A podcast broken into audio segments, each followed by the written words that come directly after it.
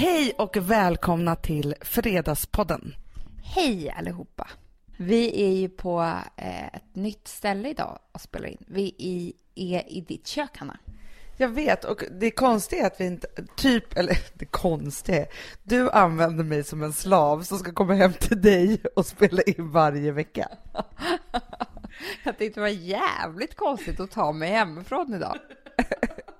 jag vet, för jag tänker så här, varför det är urtrevligt här i mitt kök, vi kan ju sitta här varje vecka. Nej, det är det vi inte kan. Vi måste sitta i min soffa.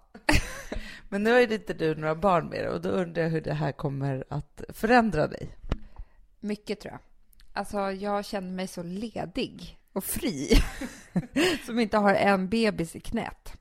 Men jag tänkte också på det, för att sist du var så här led och fri för att du verkligen måste vara det, det var ju sist vi hade inspelning och då drabbades ju du av svår Tourettes. Ja, men det är ju det som har hänt med Hanna, att jag har inget mellanläge. Släpper någon mig lös, då vill jag bara säga kuk och fitta. Det kan ju vara liksom att det regnar. Ja, gud. Man blir urkränkt över det när man hade tänkt att det kanske skulle vara sol. De hade inte accepterat att de var 80. De var så här, glöm det. Vi är 35 och vi har jävligt trevligt. Där har jag redan klätt på mig alltså det noppigaste, fula, konstigaste jag överhuvudtaget ens har i min garderob. Jag har ju varit på semester. Jag vet. Jag vill helst inte prata om det bara för att det har varit så fruktansvärt tråkigt väder här hemma. Ja. Nej men det var ju så härligt att bara, men du var ju borta i julas. Du vet ju hur det är när solen tittar fram och man bara så här, förstår hur det är att leva. Alltså, jag, det är så trö, trött ämne det här med att prata om att Sverige är, det är tråkigt väder här, men hur fan kan vi leva här? Men vet du en sak? Det sjuka är också så här, vi bor ju liksom, ja men typ på Nordpolen och så är det så här supertråkigt väder. Men liksom 9 miljoner personer blir lika chockade över mörkret varje år. Jag vet. Det är fruktansvärt alltså. Men jag känner tvärtom. Jag blev lika chockad över att solen kan vara så underbar. För att jag hade glömt hur den var. Men hur som helst så händer det mig exakt samma sak varje gång jag åker på solsemester. Och det här är liksom...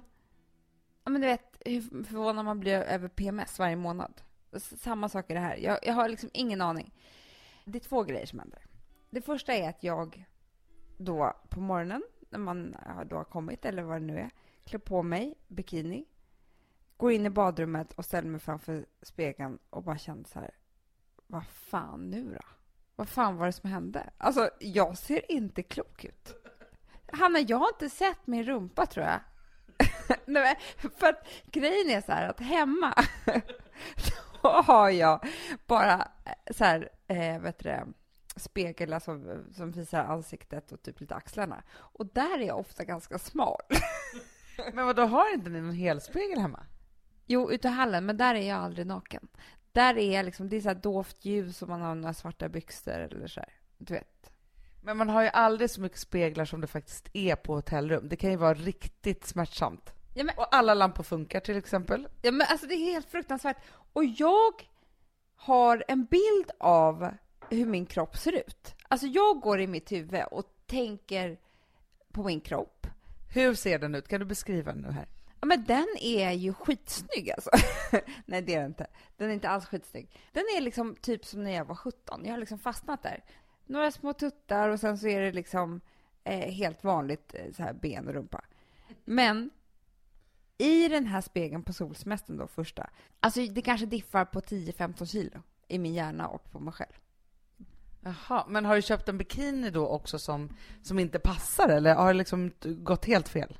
Ja, och där, där kommer vi till nästa grej. Jag blir alltid lika chockad, så det som händer är att jag tog tränar och tog dietar första dagen. För jag tänker att det ska bli bättre till dagen efter. jag ska simma så här 18 längder i poolen. Men, men jag förstår lite vad, alltså för grejen är så här, jag tänker på det, jag som är nu i mitt träningsmode. Alltså jag har ju varit en sommartränare. Alltså det är ungefär som, alltså jag har ju svårt att, att förstå saker och ting som inte är precis framför mig. Nej. Alltså det är lite som när jag var liksom yngre, då var det så här, men långdistansförhållande funkar inte för att jag var kär i den som var precis framför, de andra fanns inte. Ja, men jag fattar precis. Ja, men, så att det här då, det, det blir liksom som en stor chock. Men sen är det nummer två och det är, jag tycker att jag får ihop min stil liksom ganska bra. Ja. Men när det kommer till strand och bad och solsemester, då tappar jag det helt. Jag är aldrig så ful som när jag är på solsemester. Jag är liksom... Jag fattar inte vad man ska ha på sig. Men vet du vad jag tror? För jag är exakt likadan. Vi hamnar ju i Gotlandsstilen. Precis. Vi har levt på Gotland ett helt liv där vi har antingen haft på oss en fleecetröja, typ någon gammal noppe när man åker till stranden för att man vet inte vad det är för väder. Eller bara så här en sarong eller mjukisbyxor. Det, det har ju liksom inte funnits någon men det tar ju ungefär från att vi, alltså innan jag ens lämnar min lägenhet för att åka med bilen mot Nynäshamn och åka med Gotlandsfärjan. Där har jag redan klätt på mig alltså det noppigaste, fula, konstigaste jag överhuvudtaget ens har i min garderob. Ja, men jag fattar inte. Och du vet, jag har vänner, Hanna. De liksom shoppar så strandkläder som om det vore vanliga kläder. Men jag skulle aldrig lägga en krona på det. Alltså det där är ju absolut det smartaste. Jag kan ju säga så här, när jag var då på min Egypten-semester, då åkte jag ju med Cecilia Blankens. Ja. ja men jag såg ju så här, hon har tagit fram sin sommargarderob. Ja men sluta.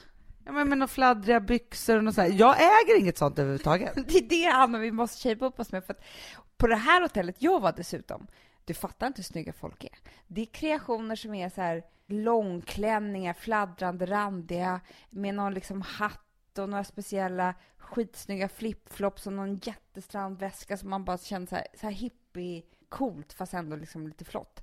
Medan jag tar med mig varje då gång jag reser några så små sommarkläder som jag hade typ när jag var 17 på Gotland. Alltså, för det första så är de ju för små. Jag kan inte ha dem längre.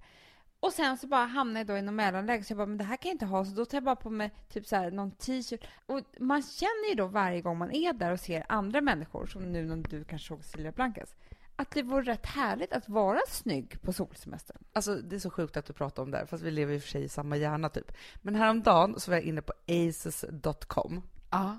Såg en storblommig, skitsnygg maxiklänning, ganska urringad.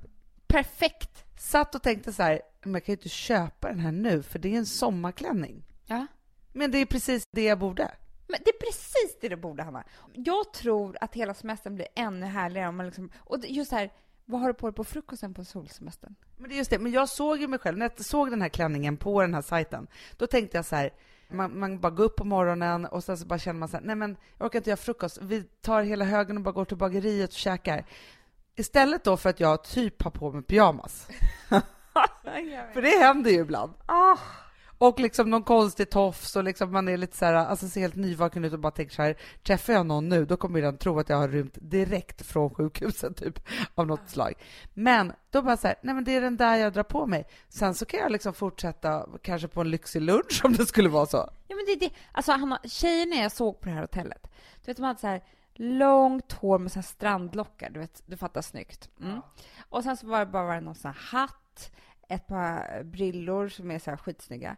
Sen så någon sån här bohemisk, liksom, man ser att den var dyr fast det, det ser inte ut så. Men någon sån här liksom off-white virkad liten klänning som hängde så här med och så, så här skitsnygga eh, flipflops och eh, det var så mycket snygga grejer. Jag kunde bara titta på de här människorna. Och jag tar också med mig såna grejer som skulle kunna vara lite snygga om man har varit på solsemester i 45 dagar och har den brännan. Men du, för egentligen så är ju tricket så här, för det här lärde jag mig ändå när jag, när jag jobbade på Mastiff länge och åkte alltid till Cannes. Ja. För det var också en typisk här för mig, så här, jag har min stil i Stockholm och så, vet jag precis hur den är. Varje gång då som jag skulle åka till Cannes, där det är då TV-mässa, det är ju då liksom, man börjar klockan åtta på morgonen, så har man möten hela dagen, och så har man någon härlig lunch med någon, jätteviktiga möten, och sen så fortsätter ju det alltid ett cocktailparty, en middag på kvällen, och sen party. Det är liksom så här, man behöver verkligen vara dressad. Killarna har det enkelt, för de flesta har ju kostym under hela Cannes. Mm.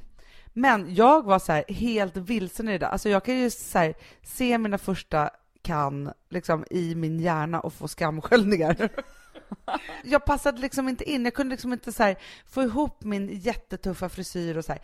Istället för att tänka så här, men jag är ju jag, jag tar min stil exakt som jag har den, men gör den lite mera business. Men tänker så här, att jag har en sån här tuff frisyr eller vad jag nu hade då, det är det som gör mig cool. Istället för att försöka för, liksom maskera bort den tuffa frisyren i en tantdräkt. Förstår du vad jag menar? Alltså det blir så fel. Precis, jag fattar precis. Och vi måste knäcka den här koden. Det är inte för sent för oss, Hanna. Nej, men jag känner det också. Och jag känner bara så här, vi har ju jobbat mycket med att ta tag i våra vardagsstilar. Jag har ändå Anna Anka-stilen precis as we speak och jag har haft det hela dagen. Och jag måste säga en sak. Det enda som funkade på min semester, det var ju lösfrallorna. Oh, Som vi har ju lagt till till Anna Anka-stilen. som jag inte har gjort än. Nej, du ser ju snyggt det nu. Ja, men det här är missen och rötan. Du fick en tid, gjorde dina lösa ögonfransar. Hur många gånger kan det bli avbokningar i mitt liv? Men jag måste bara säga det, Hanna, att det var ett par som jag satt och tittade på hela tiden, som bodde där. De var typ 75-80 år. Mm. Men de hade trotsat ålderdomen, om man säger så. De hade lyft sig så mycket, både han och hon. Grejen var så här att hon var snyggare än vad jag var. För att hon hade ju koll på stilen.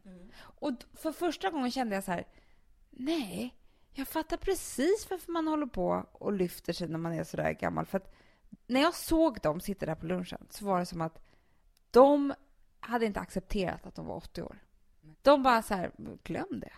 Vi är 35 och vi har jävligt trevligt och vi ser ut så här. Jag såg det från en annan vinkel, förstår du?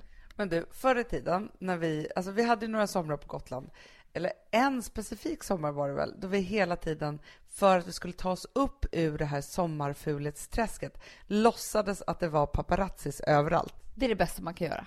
Eller hur? Så att det var så här, det blir inte kul om jag hamnar på en paparazzi-bild i en tuff tidning. Nej, precis. Och jag säger så här, Anna, vi kanske ska åka snart och sola. Du och jag. Jag kommer lägga pengar på det här. Alltså jag kommer ta mina sparade slantar och köpa upp mig på grejer som jag ska ha på mig.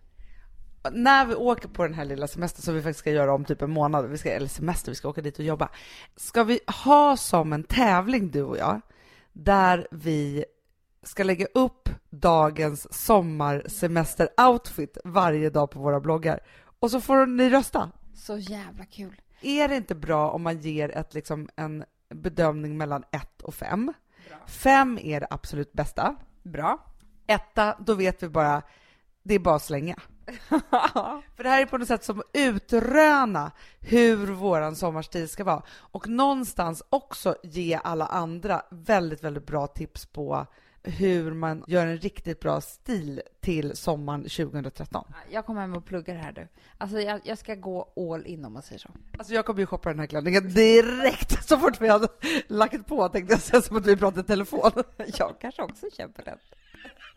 Fy fan! Och då kommer det bli så som det är i vissa sådana tidningar. Vem fick bästa looken fast vi har i samma klänning? Ja, och då kan ni gå in och rösta. Det kommer bli underbart.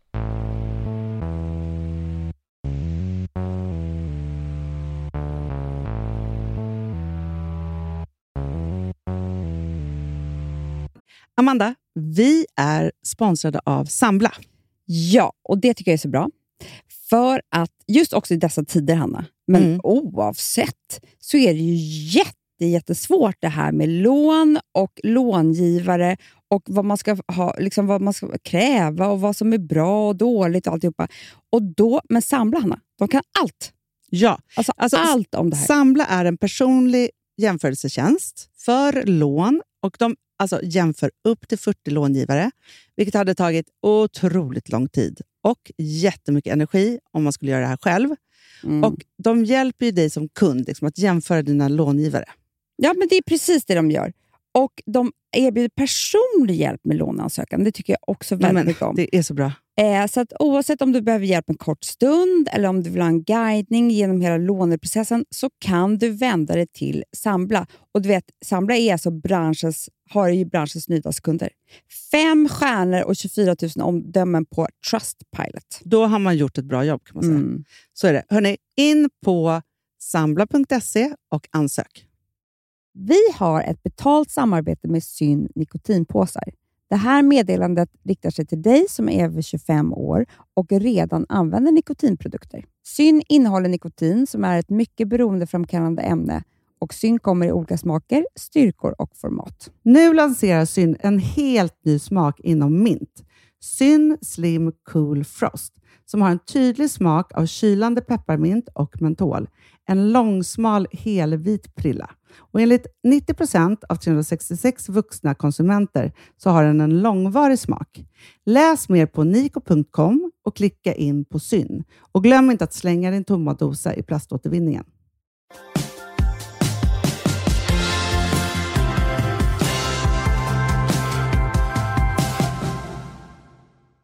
Det känns som att man är liksom omgiven av människor, och det här är en viss typ, som letar efter varenda möjlighet att bli kränkt. Hanna, har du upptäckt dem? För att de lever jag med hela tiden. Det känns som att de... Då är det Alex, Frances och Charlie, eller? Ja, typ.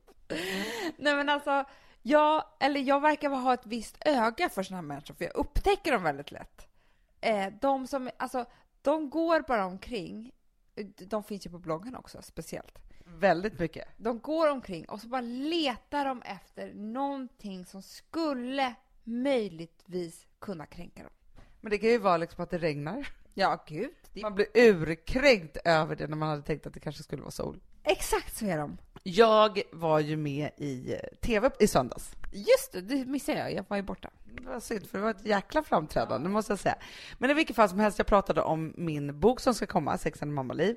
Jessica Almenäs frågade mig så här, eh, just hur det är liksom när man är nyskild. Och så, här, så jag bara, men det man inte vet, det är ju att vara nyskild, det är liksom det hetaste man kan vara.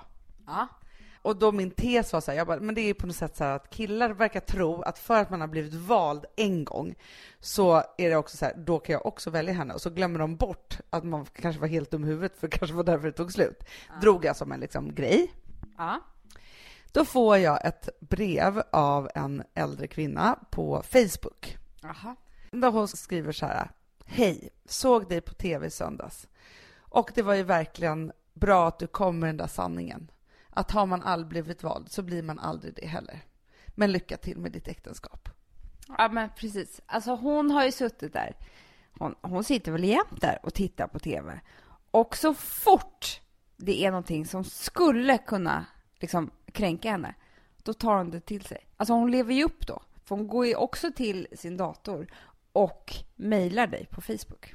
Ja, och det var ju inte det jag sa. Alltså i så fall så missförstod hon mig jättemycket. Det handlar inte om att det var så här, bara man har blivit vald så blir man det igen igen. Men då tog hon just det att jag sa det, som att jag sa det till henne att hon kommer aldrig bli vald. Ja, men det är det. Och jag må ha väldigt, väldigt många fel med min personlighet. Men jag är inte lättkränkt. Jag skulle aldrig någonsin ta någonting personligt som någon som jag inte känner säger. Nej, men de, alltså så här... Alltså, Hanna, det finns ju folk som, alltså det är som att jag skulle ta liksom, alltså om någon kristen typ säger att, att eh, Gud är viktig. Nej, då skulle jag bli så jävla förbannad för att jag är fan inte kristen. Alltså, du vet, de bara letar och letar och letar och letar. Men det är ju också det där när man tror att man är centrum av universum, för det är så det måste vara, att man liksom tror att allting i hela universum är till för en. Alltså jag, vet, alltså jag tror ju att väldigt lite saker och ting är kanske ägnat för mig. Ja, men precis. Man kan prata om det här i tusen år och de här människorna, för de är också ganska roliga. Alltså man kan ju tyvärr inte skratta med dem, men man kan skratta lite åt dem. Det kan man verkligen. Men jag tror också framför allt att man får inte bli sårad av såna här lättkränkta människor. För det tror jag är någonting som är väldigt vanligt. Om en människa så bara så här, ja, är lättkränkt och så blir den kränkt och så lägger den över det. Som den här, alltså jag hade kunnat bli sårad av det här brevet som den här kvinnan skickade. Men istället så måste jag ju skratta åt henne och bara tänka så här, men hur liksom var det här nu? Det var inte det jag sa och nu blir det jätteknasigt. Att om man har en svärmor eller någon svåger eller svägerska eller liksom en, en sån person som är så, då ska man inte ta åt sig för att de kör ju det här bara för att de tror att de är centrum av universum. Ja, men precis. Grejen är, för de här människorna så kan man aldrig göra rätt. Så det spelar inte så stor roll. De kommer alltid hitta någonting att bli kränkt över. Exakt. Jag lever i och för sig med en ganska lättkränkt man. Ja, gud ja, det glömde jag bort. Fast han är inte på det sättet, eller? Jo, så här. Han är lättkränkt med självdistans. Och de människorna är ovanliga. Han har sjukdomsinsikt. Han blir lite kränkt, men han låter inte... Det, det, det är inte hela världen för honom. Nej, men jag tycker ändå att han har kommit långt i sin utveckling när det gäller det här kränkta. För att han kan ju vara så här, vi sitter och pratar om någonting och så blir han dödskränkt. Ja, det kan ju vara... En dålig dag så kan det vara lite precis vad som helst. Ja, men då kommer ju det ändå efter ett par timmar. Att han berättar att han blev det och så kommer han liksom över det. Och då vet man ju för sig att han har gått och hatat den på ett otroligt sätt ett par timmar. Nej, men eh, han kan ju bli kränkt över att det går en hund över gatan. Alltså. Det, det, det, spelar liksom inte så stor roll. Det beror lite på vad han är på för humör. Men eh, jag tycker vår pappa är ganska lättkränkt också. Ja men verkligen. Men, men just med de här lättkränkta människorna, det är ju som ett minfält eftersom man inte riktigt vet vad det är de kommer bli kränkta över. Och är man sån här snickesnackepåsar som du och jag är som säger lite allt möjligt, då kan man ju verkligen hamna i blåsväder hos de lättkränkta. Ja men alltså man kränker ju bara man går utanför dörren. ja det kan man säga.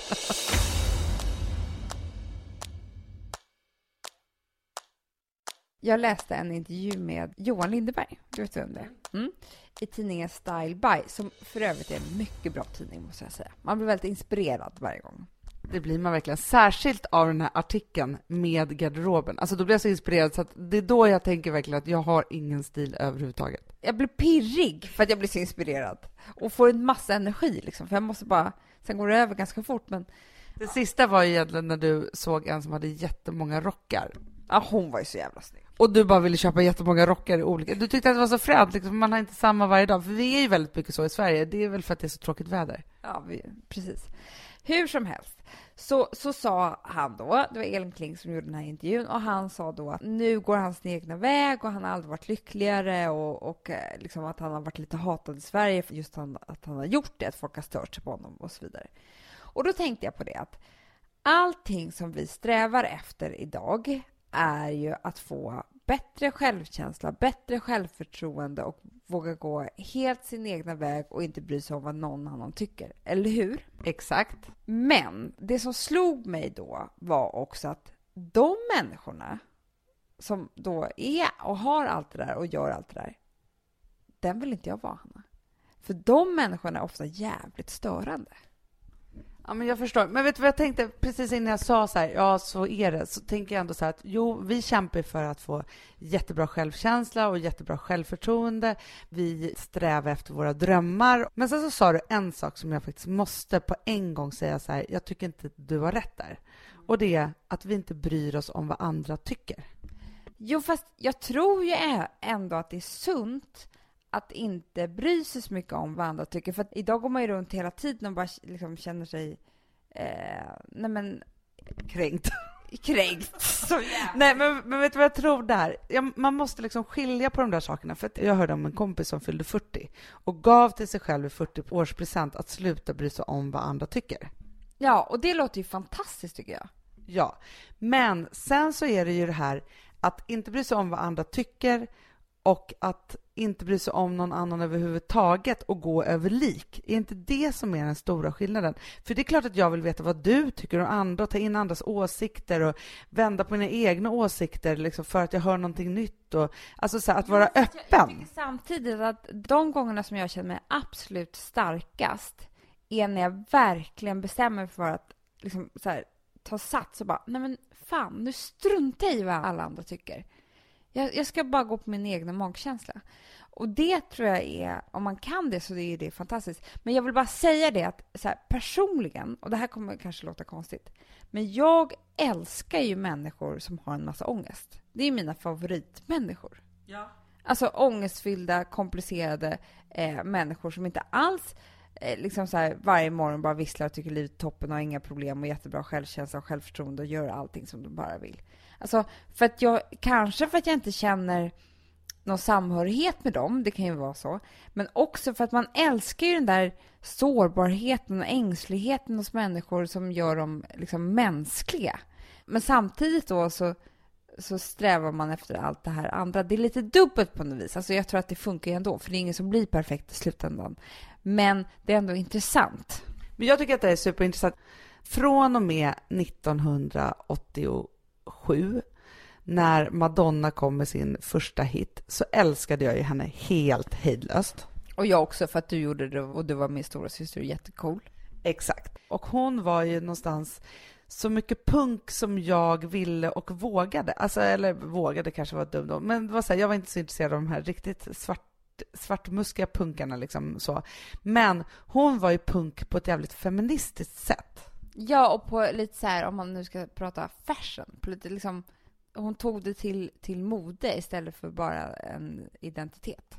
Exakt. Och hon var också så här, en ung, cool tjej med liksom så här, lite hull. Alltså hon var ju ingen, ingen liksom överkurvig tjej, men det var liksom ändå så här, hon var någonting annat som man inte hade liksom sett. Hon sjöng och hon tog för sig, hon hade superbra självkänsla och superbra självförtroende och var super, super ball. Och jag klädde mig som henne, jag ville vara som henne, jag sjöng hennes låtar och jag tyckte att hon liksom var det mest gudaliknande jag någonsin hade liksom sett och skådat. Och sen så kom då hennes film In bed with Madonna. Ja.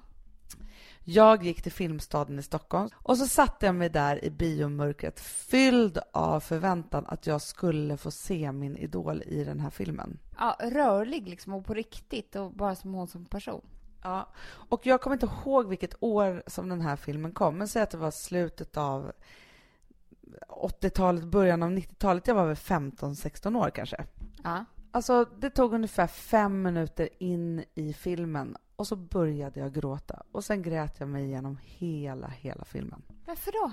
Jag blev så himla besviken på henne som person. Hon var ju ganska så kaxig och inte så skön i den filmen. Nu när jag sett den efteråt så, så blir man ju så man blir fylld av liksom en känsla av att man bara vill liksom så här erövra hela världen och sådana saker. Men jag blev så himla besviken på att nummer ett, att hon eh, var så kaxig och okänslig i den här filmen. Och nummer två, att hon kände sig så fruktansvärt ensam. Nej. Jag trodde att hon var den liksom tjejen som hade massa kompisar och gjorde det här och så här. Men hon var mest bara där liksom ensam på sitt hotellrum och gjorde inte så mycket och hade liksom en attityd som jag inte alls kunde skriva under på. Och då tänkte jag just på det att jag hade målat upp min egna bild av vem som var den där powerkvinnan och hur hon skulle vara och att hon skulle också vara en ödmjuk människa som var min bästa kompis och gillade andra tjejer och verkligen liksom var så här en i gänget. Och så var hon så himla annorlunda. Och jag tror att det var där någonstans som jag bestämde mig för att det priset är för högt om man ska vara på det sättet. För att det som ändå är viktigast resten av livet och för alltid, det är ju att man har människor som man är väldigt nära. Ja, nej men verkligen. Och att man också är beroende av dem. För att annars så blir det ju ingen riktig kärlek om man inte är det. Om man inte är sårbar i de här relationerna och bryr sig om vad de tycker och, och liksom inte bara vill gå sin egna väg och, och, och liksom skita i alla andra. Och också behöver andra människor för att man har issues och ångest och ängslan och allt det där som man dealar med hela tiden. Som man då samtidigt också försöker bli frisk från. Det, det jag skulle säga med allt det här eh, det var en väldigt bra historia han hade berättat. För vet du vem jag brukar tänka på som är lite sådär idag? Rihanna. Ja, det har du helt rätt i. Jag ser inte henne. Jag känner, jag, klart jag inte känner henne, men jag vet ingenting om henne egentligen. Men jag kan inte tänka mig att hon har en massa härliga vänner som betyder allt för henne. Att hon liksom, jag, jag tycker hon bara ser ut som hon har väldigt ledsna ögon. Eh, men det jag skulle säga med, med det här, det är att i alla fall som jag tycker, som jag älskar människor som är, inte liksom mår helt tippetoppen precis hela tiden. Så är ni människor där ute som har en massa ångest och så, så kan ni tänka på det att man blir också oftast en ganska härlig människa av det. Verkligen. Att vara en inkännande människa på ett lagom sätt. Det finns ju ingenting som är så nytt viktigt Att man kan ha nytta av sin personlighet för att man faktiskt kan ta andra människor. När vi, får, när vi pratar om liksom ångest så, så får vi väldigt många, mycket ledsamma mejl över att man har ångest eller att man är, alltså, som att det är ett handikapp. Ja, men det är det jag försöker vända här nu. Det var någon som sa det till mig någon gång. Eh, att jag tror att det var någon kille eller någon, någon i alla fall som jag, tyck, som jag vet att jag tycker om och eh, liksom respekterar. Som sa såhär, jag älskar ångestfyllda människor, precis som jag gör. Och då kände jag mig så, så himla, men gud vad härligt liksom att jag är en av dem och jag behöver inte skämmas. Det här är bara en till dimension av mig själv. Verkligen. Istället för att vara som Johan Lindeberg eller Madonna eller Rihanna så handlar det ju allting om att ta sina svagheter och försöka använda det som sina styrkor i sitt liv.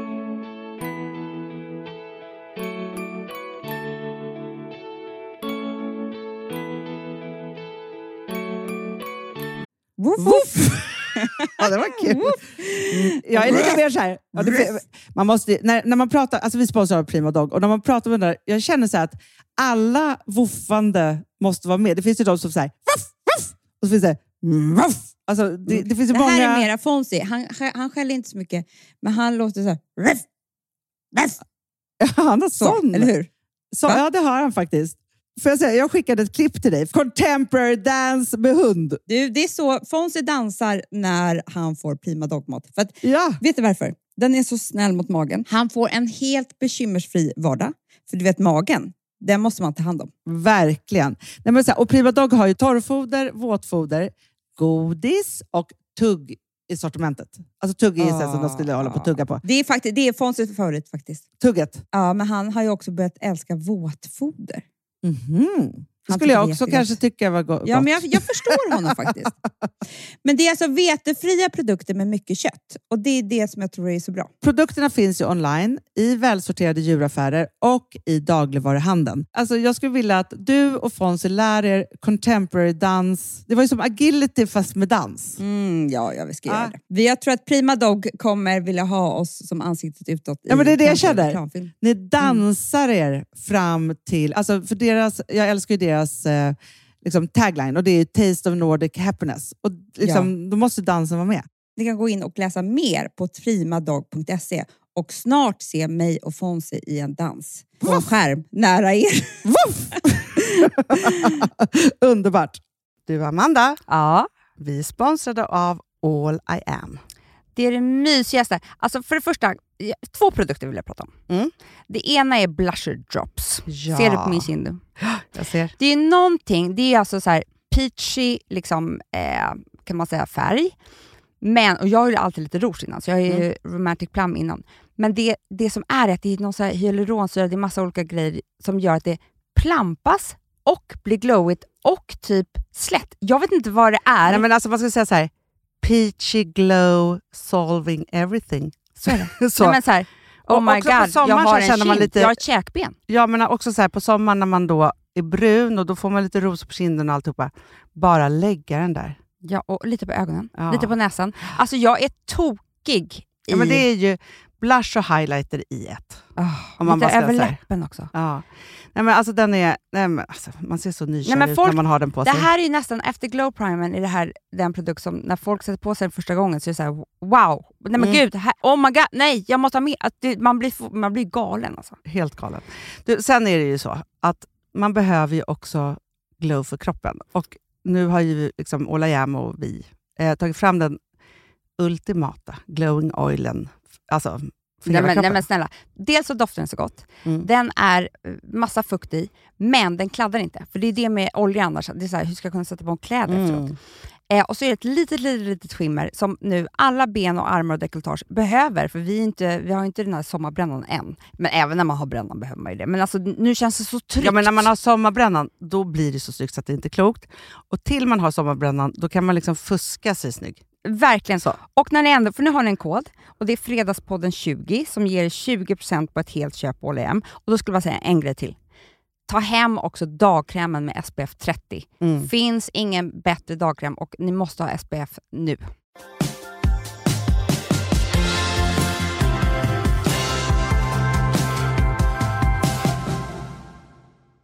Jag tänkte på att just om man tänker så här att det är så himla jobbigt att ha barn. det kan man tänka på ibland. Ja, och så tänker man så här, du vet man är någon tanke så här, ja man har sina barn och så det är jobbigt och sen så, ja de är småbarn och gud ska man orka skaffa till och hur många blöjor skulle man byta då, hur skulle det bli då på natten och så vidare. Så här. Tills jag hamnade i en gammal tanke som egentligen är en jobbtanke. Aha. Som hjälpte mig jättemycket, som kände att så här, ja, tog bort allt det där. Tell me your thoughts. Ja men så här, när jag har varit i olika jobbsituationer så är det så att man har jobbat med olika projekt och så bara hopar sig problemen. Alltså det är så mycket problem och problem och problem och hela dagarna går bara ut på att man ska lösa problem och så tycker man att det är skitjobbigt. Ja. Tills den dagen på mitt jobb som jag kom på så här, att lösa problem, det är en del av mitt jobb. Och helt plötsligt så blev det roliga saker. Att det är så här, utmaningar som bara kommer liksom mot en och som man ska lösa. Att inte koppla ihop det med att det är ångest och att det är jobbigt och att det är problem, utan istället vara så här, men det här är saker och ting som jag ska lösa och det är en del av mitt jätteroliga jobb. Ja. Då hamnade jag på samma ställe med barn. Att det är så här, men att det här händer och förskolehämt och lämn och blöjor och alla dessa otroliga sjukdomar som man drabbas av just nu under vabruari alltihopa. Det är livet. Ja, men så är det ju. Men det har vi pratat om förut, Hanna. Jag tycker verkligen att det stämmer ju. Att det är så här... Visst, det är ofta en kamp. Och det är det, speciellt under den här månaden och allting som händer med sjukdomar och eh, skit. Men vad fan skulle man göra annars? Så brukar jag tänka. Ja, och man står här mitt i det här och så bara tänker jag så här, ja, men samtidigt så är det ju också så här, man håller på och så lägger man sitt barn i en och en halv timme och man är så här irriterad över det för man vill göra andra saker och så här. Och så bara känner man den där lilla handen i sin hand och så tänker man så här, ah, det är därför jag har skaffat allt det här, för att göra allt det här precis hela tiden. Att man inte får glömma bort det. För just nu med så här mycket feber och kräksjukor och liksom alltihopa, så himla lätt att man glömmer bort det. Istället för att bara vara så här, man har en febrig unge som sitter där i soffan och bara tittar på Bolibompa, så man är urstressad över att man inte får jobba eller vad man nu ska göra. Så här. Och istället bara tänka så här, nej, men just idag så ska jag ta hand om livet och sitta här timma ut och timma in med min gosiga lilla varma unge som bara vill dricka goda saker och inte tänka så mycket på det utan bara vara i det. Hanna, mycket bra pepp för vabruari. För det är faktiskt så att man, all, jag vet att alla är lika stressade och det är ju för att vi har så mycket krav på oss från jobb och arbete. Men när man ändå är hemma så ska man bara mysa med de där små liven istället.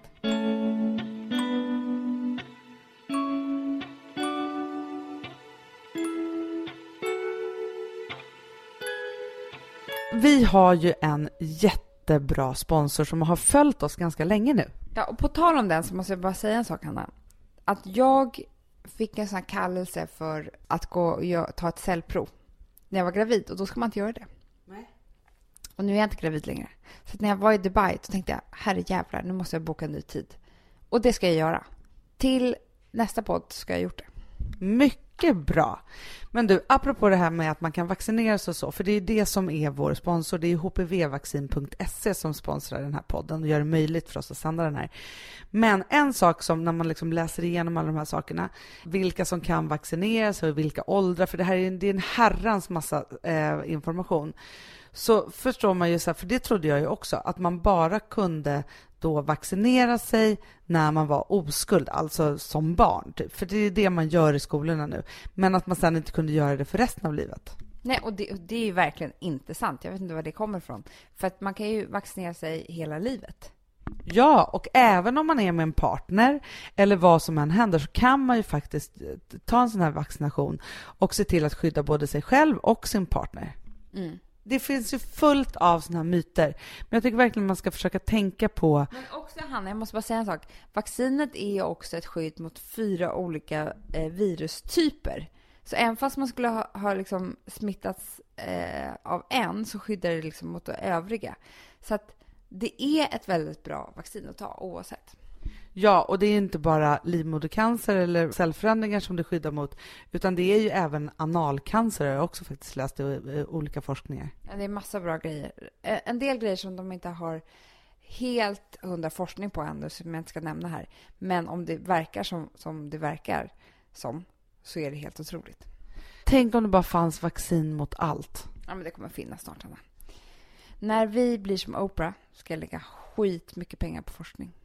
Kanske ska göra det redan. Lite varje månad. Nej, men jag ska, Hanna, vi snackar Du ska bygga ett helt eget forskningsinstitut. ja, i min Mesonis strandklänning. Amanda Institution. Good. Hej då alla älsklingar. Vi tycker så mycket om er. Vi har faktiskt en ny eh, tidning ute den här veckan och vi har eh, ett underbart program med Agneta eh, Wallin, tänkte jag säga, men det är min, det är min svärmor. Jag menar Agneta Sjödin och Daniel, Daniel Breitholt, så jag kan inte prata längre. Och sen så finns vi på Twitter och vi finns på Instagram och finns på våra bloggar och eh, vi finns också i... Jag ska nu vill hitta på saker och ting bara för att det kändes så mycket. Vi finns lite överallt och vi älskar att ni verkar tycka att vi är värda att följa. Ja, så hörni, omfamna er ångest som gör er till underbara människor. Tänk på vad ni skulle vilja ha för strandoutfit. Alltså, jag är så pepp för tävlingen. Jag börjar tänka redan saker och ting som jag ska ta fram i min garderob och chocka dig. Ja, bra. Och dessutom vabba med gott samvete över att det är livet som ni lever. Se det som en liten mysig paus. Puss och kram! Puss, puss!